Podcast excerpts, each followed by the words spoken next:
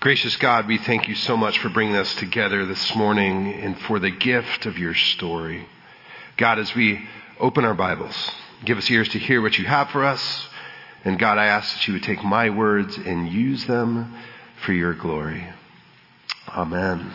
This morning, as my family and I were, were driving to church together, uh, we realized this is the first Sunday in a long time we've actually driven together. And then it hit me. We forgot our soup. We forgot our soup. So we stopped. I was remembering back to Cheryl's words last Sunday where she said, there's no excuses. I said, the pastor's going to not bring soup on Super Bowl Sunday. I've got to stop and get soup. So we stopped and got soup, which meant I was a little bit late, but that, that was fine. Uh, all that to be said, if, if, if you didn't bring cans today and you still want to bring cans, you can bring them tomorrow. They'll still get picked up. They'll still go to Manna. And actually, we collect them every Sunday, so you can bring them every Sunday. Uh, Manna is an incredible, uh, incre- they do great work in our community with, with helping those who, who need food, who need food. And so I invite you to, um, if you forgot them, I'm not trying to make you feel guilty for not bringing them today, but you can bring them at any time. You're welcome to bring soup. There were, there were two separate weeks between the, my junior and senior year, my, my, my summer between my, my junior and senior year in high school, that altered the direction of my life forever. I guess you could say that, that each of these two weeks brought me a reality check of sorts. Now the first reality check came during a week at a recruiting camp for high school football players from all over Southern California. It was a camp for quarterbacks and wide receivers and, and, tight ends, and I figured, hey, it's Super Bowl Sunday. I get to talk about my glory days from high school. Uh, so it was this camp for, for quarterbacks and wide receivers and tight ends, and you had to be invited to come. And and it was was this this skills camp where they would watch you, where different coaches would come and, and, and watch you, and you, you'd show what you had. And they'd teach you some things, and and it was it was a lot of fun. But the first day, the first day, any dream I had of playing Division One college football was crushed. I was a good four to five inches shorter than every other tight end, the position that I played in high school. I was probably 20 to 30 pounds lighter than every tight end. And let's just say that during the sprints, I wasn't in the fast group. The second reality check week came a few months later at the end of summer. I was invited by a mentor to, to spend a, a, week as a leader at a middle school camp called Westminster Woods in, in Northern California. It was during that week I realized that if I was going to truly call myself a Christian, I had to do something with my faith. I had to act on my faith. I had to live out my faith if it was something that I actually really claimed to believe. Now, it wasn't at that moment or anything I knew that I'd be standing up on Sunday mornings and preaching. It wasn't like I got called to ministry right during that week, but it was this time where I said, huh, I've got to act on my faith. I have to do something with what I claim to believe. Now, a week or two later, we came home from the woods and I, I found myself back on the high school football field. We were getting ready for the new season. I was a, a, team captain. It was my senior year. Everything should have been great, but there was something that just wasn't right. Something that just didn't, didn't sit right with me. You see, the person that I was on the football field didn't line up with my, my newfound conviction. And I remember three or four weeks into the season hearing the words that my mentor who invited me to go be a, a leader on the middle school camp was, was speaking on during that week. And those words were, if anyone's in Christ, he or she is a new creation. The old is gone and the new has come. And I just kept hearing that over in every football practice. Every time I, I argued with a coach, every time I yelled at another player to, to play better, I heard, the old is gone, the new has come. You see, sometimes God speaks in a whisper. The world swirling around in my head during those times, during those, those times, my, my senior year of high school. And sometimes God speaks through a yell in a voice that we can't deny. Like when I was at that recruiting camp and fully understood I wasn't going to play Division One football.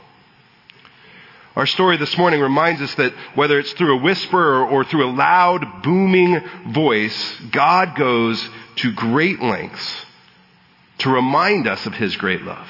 God goes to great lengths to remind us of His great love. That, that, that we are created by God, that we are loved by God, that we have a specific purpose. Throughout scripture, people are, are trying to figure out how to relate with God, how to, to live out their faith, how to worship, how to live in a way that, that honors God, how to follow God's will, and how to relate with the world in which they lived. And really, those sorts of questions are the same sorts of questions that, that many of us find ourselves asking today about our, our own faith. How do we live out what we claim to believe in today's world? In the Gospels, when those questions are asked directly to Jesus, they're, they're, often connected to a desire for some sort of, of sign, some sort of rational, visible expression to prove that God is who God is, and, and then there will be a belief. Now, Jesus typically looked at those requests, the, the requests of, show us something, give us a sign, give us something tangible that we can hold on to. Let us hear that booming voice, and then we'll act. He, he typically heard that and said, uh, believe first, and then you'll see. Believe first, and then, then you'll get it. The desire that, that they had, that longing for evidence, is really embedded, I believe, in what it means to be human. I think it's something that we all search for. It's also what makes faith difficult. That desire was very much alive at the time of Jesus, at the time of the story that we're, we're reading today, and it's very much alive today as well. So as we pick up in our story, Israel and Judah had split into different kingdoms, and as a result, there were competing belief systems that had kind of seeped into the lives of those who lived in the northern kingdom. And God sends messengers, nine messengers in total, uh, messengers, prophets, to kind of give the people a course correction. To remind them that Yahweh is the one true God. In the story of the, the, the, first messenger, Elijah, where we're looking today, we, we see God go to great lengths to remind God's people that they are loved. So Elijah first goes to the king of the northern kingdom and, and, and says, hey, a drought is coming. It's the passage that, that Samantha read earlier. Hey, a drought is coming. It's on the way. And that couldn't have made the king happy. Couldn't have made the king happy. And then he goes into the wilderness and he's fed by ravens. Probably as a kid, my favorite part of scripture. What does that look like? Were birds just flying in and dropping off food? How, what, how are you fed by ravens? So he's fed by ravens. And then at the start of, of 1 Kings 18, we read this. After many days, the word of the Lord came to Elijah in the third year of the drought, saying, Go present yourself to Ahab. I will send rain on the earth. So Elijah went to present himself to Ahab because the famine was severe in Samaria. When Ahab saw Elijah, Ahab said to him, is it you, troubler of Israel? He answered, I have not troubled Israel. You have. In your father's house because you have forsaken the commandments of the Lord and followed the Baals. Now therefore, have all Israel assemble for me at Mount Carmel with the 450 prophets of Baal and the 400 prophets of Asherah. Those of you that are slow with math like me, that's 850 different prophets and priests from Baal and Asherah who eat at Jezebel's table. So in the middle of the drought, Elijah goes to the king. After three years, he goes to the king Ahab and he says, your people have forgotten their identity. They have forgotten who they are. You've fallen away from your faith. You've led them into idolatry. Why don't you invite your friends, the, the prophets and the priests of Baal, up to, to Mount Carmel and, and we'll settle this there. Ahab essentially blames Elijah for the drought. You troubler of Israel. It's his fault. It's his fault. And so Elijah says, Oh, really? Let's, let's go to the mountain and, and settle it. Now I want to, I want to kind of set the stage for what Mount Carmel uh, looks like. It's, it's a really interesting place. Geographically, it's, it's always been important in the Middle East. Uh, then, and, and, it still is today, it's, it's part of a, a mountain range that almost runs parallel to the Mediterranean Sea. It actually looks very similar to the mountains to our west. Am I going to point to our west if I actually point that way? To our west? Am I getting that right? Um, to our, that way. Thanks, Aubrey. That way, to our, to our west.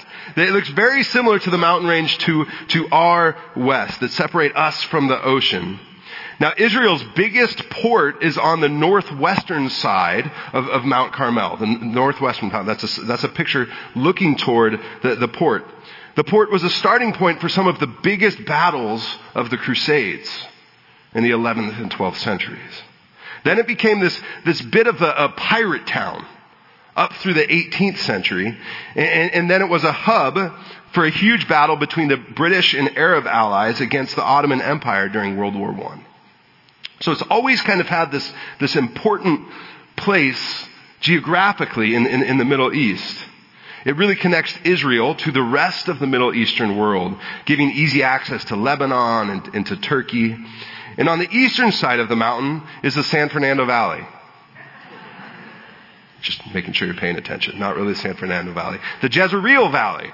The Jezreel Valley. But the, to- topography, the topography, I'm saying that wrong. It, it looks eerily similar to where we live eerily similar to where we live. This is a, a picture, uh, the Sea of Galilee is to this way, and the mountains are, are the part that the mountain range that you see up in the top of the picture connected to Mount Carmel. So eerily similar to the, the space where, where we live in, in, in the valley. And then the standoff, it, it, it continues. Ahab calls to the Israelites and, and they show up on a plateau on the eastern side of the mountain. And Elijah says, how long will you go limping with two different opinions? If the Lord is God, follow him. But if Baal, then follow him. The people did not answer him a word.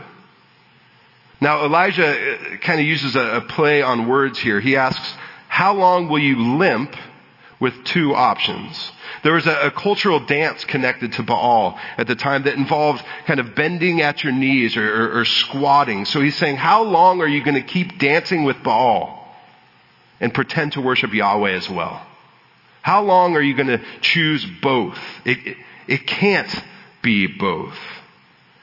Now, one of the, the ministries that Haley and I were involved with when we lived in Malawi involved going out into villages and, and showing the Jesus film which is essentially an older version of, of Luke's gospel, uh, an old movie of, of, Luke's gospel done with really bad, really poorly done cinematography, translated into, into local languages. The movie would be stopped right before Jesus' resurrection and, and someone would stand up and they would, they would preach.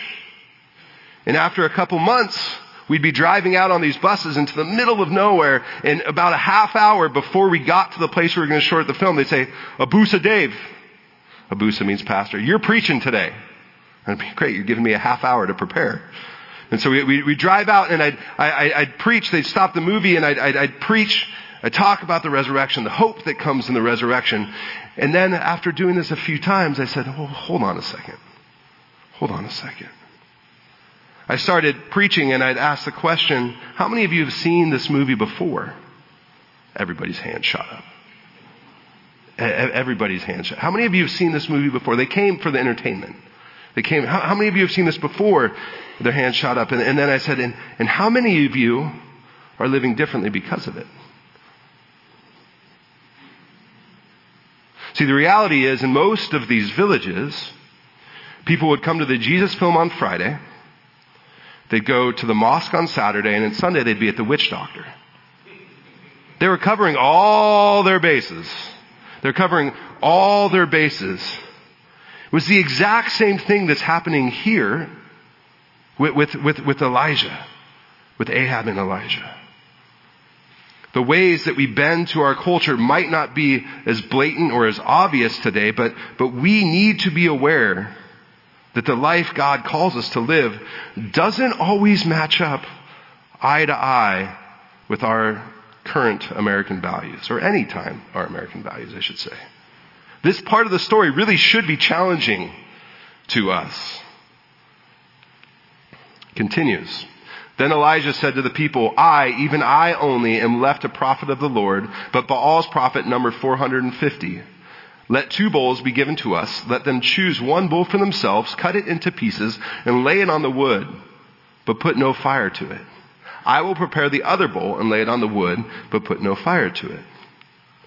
Then you call on the name of your God, and I will call on the name of the Lord, and the God who answered by fire is indeed God. And all the people answered, well, well spoken. Yeah, let's do that. Super Bowl Sunday. Yeah, let's, let's do this. Then Elijah said to the prophets of Baal, choose for yourselves one bull. You get to choose your bull first and prepare it. For you are many, then call on the name of your God, but put no fire to it. Now, when Elijah gives the conditions for this, this contest, he, he tips the scale toward the prophets of Baal. They get to choose the, the bull of their choice first. They can pray first and for as long as they want. And in choosing fire as the sign of choice, he's, he's, he's bending to Baal's supposed power. Baal was supposedly the god of the sun. And so, of course, the prophets, as they hear fire coming down, and say, yeah, Baal can do that. You see, you see that sun? It's full of fire. But Baal can do that. And so he's, he's putting the ball in their court and saying, you got the advantage. You got the advantage. Let's go. Let's go. So they took the bowl that was given them, prepared it, and called on the name of Baal from morning until noon, crying, O Baal, answer us. But there was no voice and no answer. They limped about the altar. Remember that dance? They limped about the altar that they had made. At noon, Elijah mocked them. This might be my favorite part of the passage.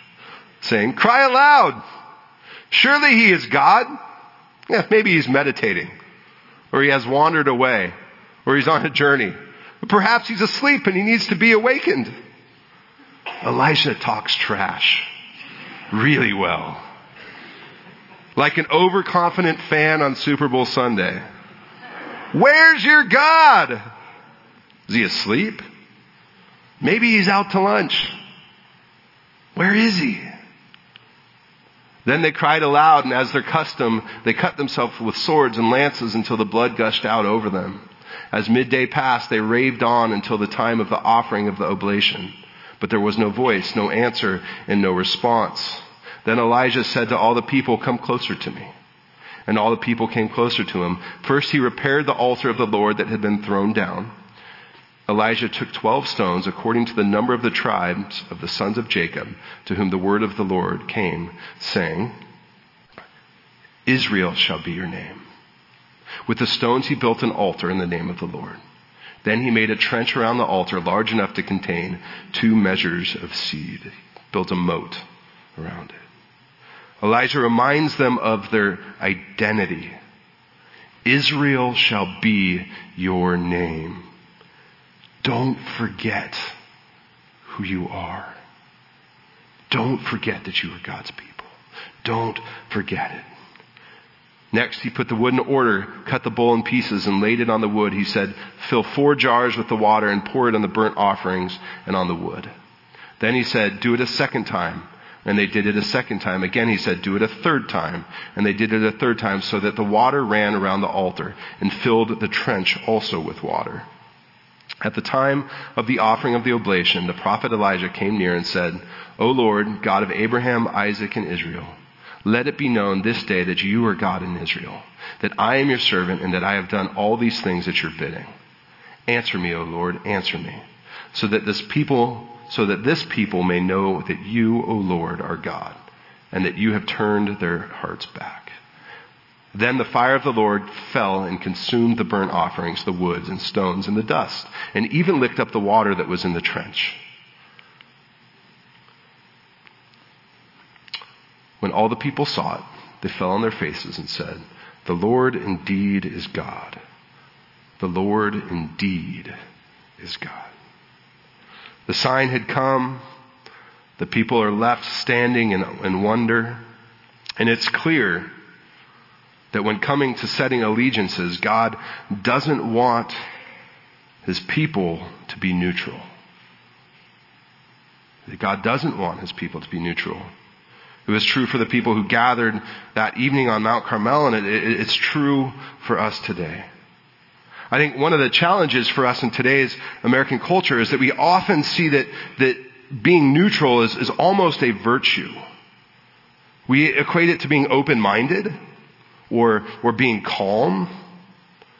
But God goes to great lengths to remind the people of Israel and really us that when it comes to who and what we worship, we can't be lukewarm.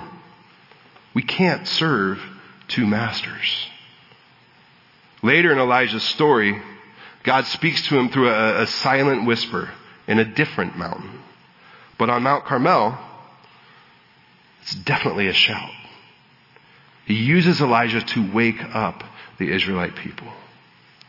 And throughout, this continues, throughout the time of the prophets with Elisha and Hosea and the others, God alternates between these whispers and these shouts. And each time God reaches out, it's with the intent of reminding God's people that they are loved, that they have a purpose, that they have an identity that they need to live into. We're reminded of that reality again in the, in the New Testament.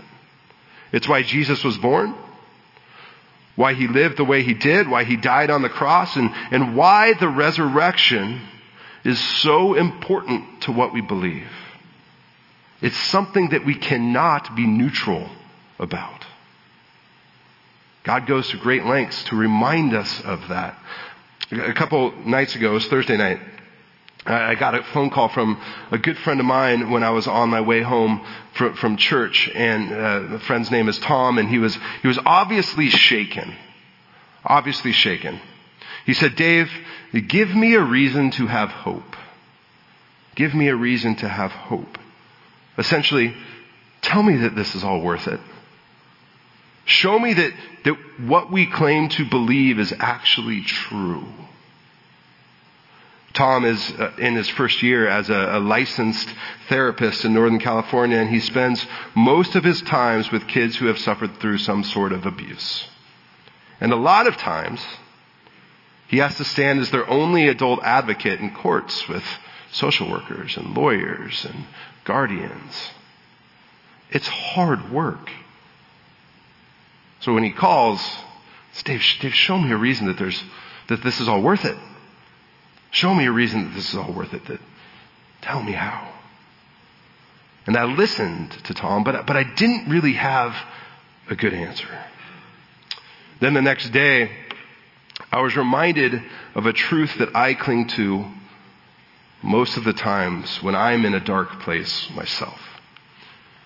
Apostle Paul writes, For I am convinced that neither death, nor life, nor angels, nor rulers, nor things present, nor things to come, nor powers, nor height, nor depth, nor anything else in all creation will be able to separate us from the love of God in Christ Jesus our Lord.